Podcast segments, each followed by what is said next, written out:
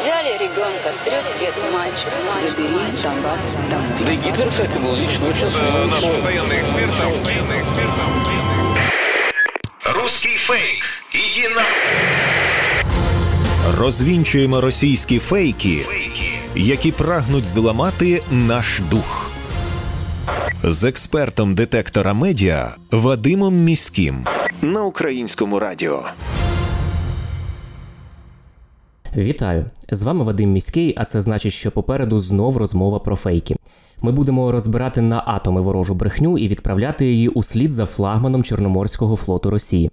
Незалежно від того, чи тримаємо ми зброю в руках для захисту нашої батьківщини, усі ми з вами воюємо на інформаційному фронті. І тут розгортаються не менш важливі і драматичні епізоди протистоянь. Своєю інформаційною зброєю Кремль хоче знищити нас морально. Він цілиться у наш дух і прагне зневірити у власних силах. Знати фейки в обличчя це бути озброєними в інформаційній війні. Я нагадаю, що для вас працює команда аналітиків детектора медіа, яка щодня фіксує та спростовує ворожу пропаганду. Я запрошую вас розбиратися, де брехня, а де правда, і нести ці знання далі, тобто зупиняти поширення кремлівських вигадок і чуток там, де ви їх бачите і чуєте. Пропагандистські медіа із посиланням на дані російського міноборони поширюють інформацію про те, що російські війська, начебто, звільнили Рубіжне на Луганщині. 56-й день ознаменувався звільненням Рубіжного у так званій ЛНР, повідомляють пропагандисти. Проте це неправда. Як повідомляє Центр протидії дезінформації при Раді нацбезпеки та оборони, за даними Генштабу України, на 56-й день ворог намагався закріпитись у західній і північно-західній частинах Рубіжного, проте зазнав поразки. Це вже третє подібне так зване звільнення окупантами Рубіжного, виходячи зі зведень Міноборони Росії. Вперше цей населений пункт перейшов під контроль загарбників, як вони звітувались 1 березня. 18 березня російська пропаганда знов відзвітувала про звільнення Рубіжного і навіть його зачистку від збройних сил України. А 20 березня голова Луганської обласної військової адміністрації Сергій Гайдай спростував інформацію щодо окупації Рубіжного. В Україні, начебто, скасували 9 травня. Тезу про це укотре розганяють російські пропагандисти. Зокрема, Володимир Соловйов у своєму телеграм-каналі повідомляє, що в Україні повністю вирішили скасувати 9 травня, і у підтвердження цього додає документ, що нібито у Верховній Раді зареєстрували законопроект, згідно з яким 8 травня це день пам'яті і перемоги над нацизмом, а 9 травня це робочий день. Ймовірно, йдеться про законопроект Володимира В'ятровича та інших народних депутатів, яким пропонують внести зміни до ряду законів щодо увічнення перемоги над нацизмом у Другій світовій війні. Його народні депутати зареєстрували 18 квітня. Законопроект справді пропонує відзначати день пам'яті усіх жертв, що постраждали від нацизму під час Другої світової війни 8 травня, а 9 травня відзначати День Європи разом із іншими країнами ЄС. Наразі його ще не ухвалили, а лише направили на розгляд профільного комітету Верховної Ради. Насправді Україна не скасовує 9 травня. Однак в Україні цього разу, як і останні кілька років, на офіційному рівні не відзначатимуть День перемоги, обравши святом 8 травня, День пам'яті. Як повідомляє Держспецзв'язку, уже десятиліттями 9 травня є важливою датою для нової нацистської ідеології Російської держави. Можна упевнено сказати, що більша частина сучасної російської національної ідентичності ґрунтується на перемозі у Другій світовій війні, яку Росія приписує ексклюзивно собі. Усі ідеї російської винятковості, богом даного права володарювати та російська імперська зверхність щодо інших націй були ретельно побудовані із фундаменту цієї ж перемоги, перетворюючи те, що мало бути святом життя та миру, у моторошний ритуал, говорить Держспецзв'язку. Родичам військовослужбовців, які проходять службу у військових частинах, телефонують зловмисники та пропонують звільнити з полону їхніх близьких за фінансову винагороду. За даними військово-морських сил збройних сил України, зловмисники, користуючись емоційним станом родичів військовослужбовців, телефонують із прихованих номерів та пропонують за грошову винагороду сприяти звільненню з полону їхніх близьких. У такий спосіб зловмисники, нібито задля уточнень, також хочуть дізнатися особисті дані українських захисників. Представники органів військового управління чи державних установ не збирають кошти таким шляхом. Питання звільнення військовополонених перебувають у винятковій компетенції лише органів державної влади, наголошують у повідомленні військово-морських сил Збройних сил України. Українська армія, начебто, планує влаштувати провокацію та обстріляти православні храми у великодню ніч. Така інформація поширюється у російських пропагандистських медіа. Зокрема, її опублікували у новинному агентстві Ріа Новості та у проросійських телеграм-каналах. У повідомленні йдеться, що українські військові планують відкрити вогонь по православних храмах у ніч на Великдень з 23 на 24 квітня, одразу в кількох областях України у Харківській, Запорізькій, Одеській та Сумській. Крім цього, російська влада звинуватила керівництво України в тому, що вона має намір залучити велику кількість західних репортерів, щоб зняти і негайно розкрутити фейки.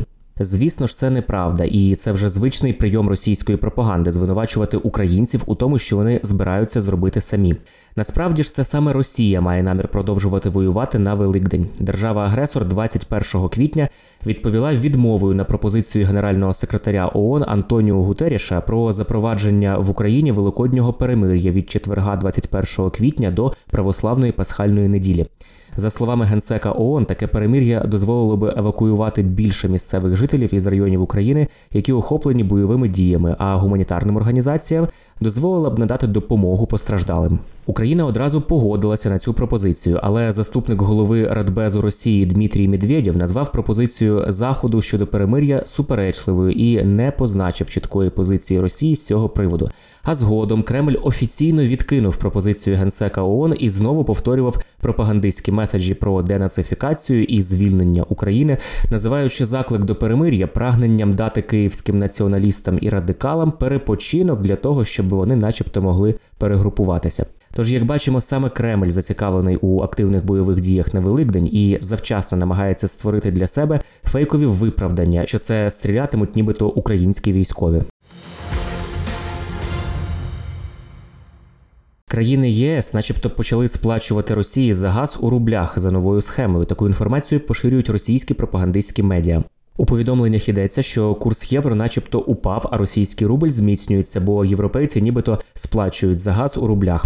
У центрі протидії дезінформації при РНБО кажуть, що це маніпуляція.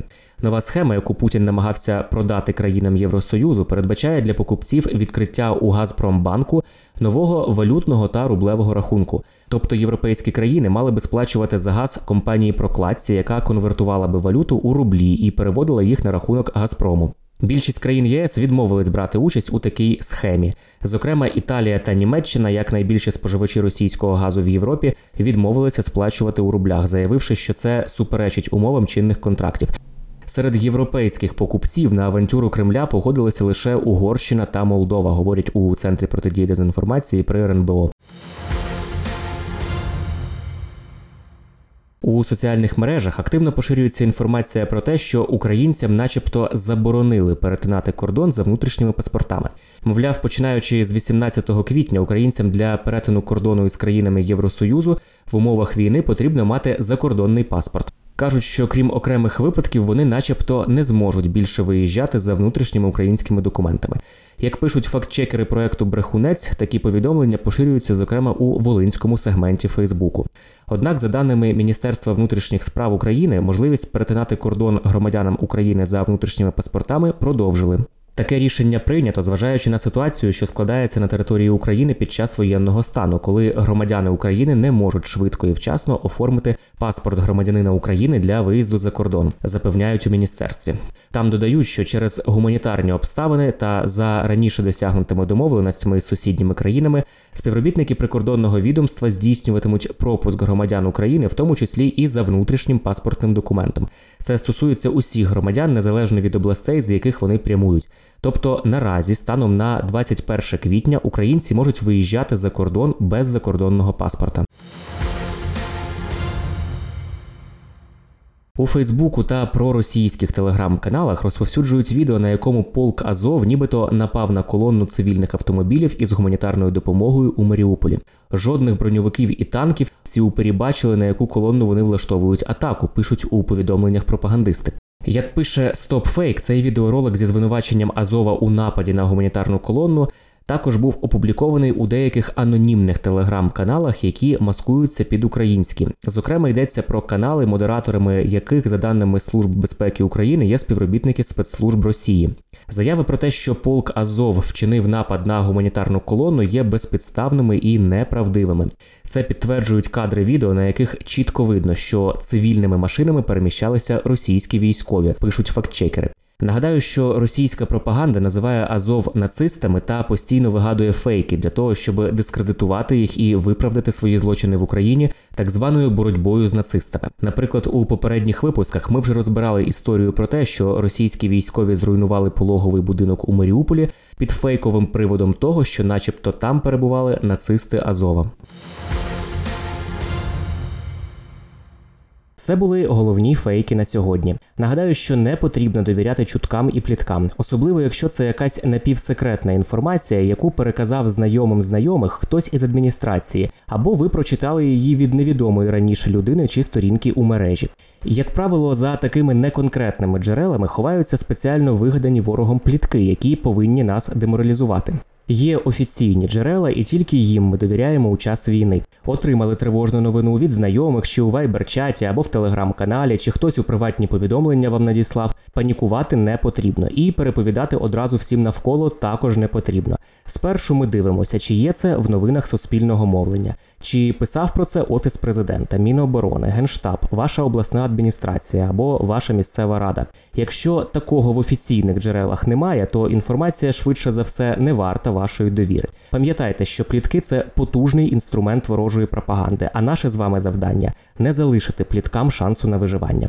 Бажаю всім моральної витримки і нагадую, що всі ми тепер боремося на інформаційному фронті, і від наших дій залежить успіх всієї країни в інформаційній війні. З вами був Вадим Міський. До зустрічі. Русский фейк. Иди на... Розвінчуємо російські фейки, Фейки. які прагнуть зламати наш дух. З експертом детектора медіа Вадимом Міським на українському радіо.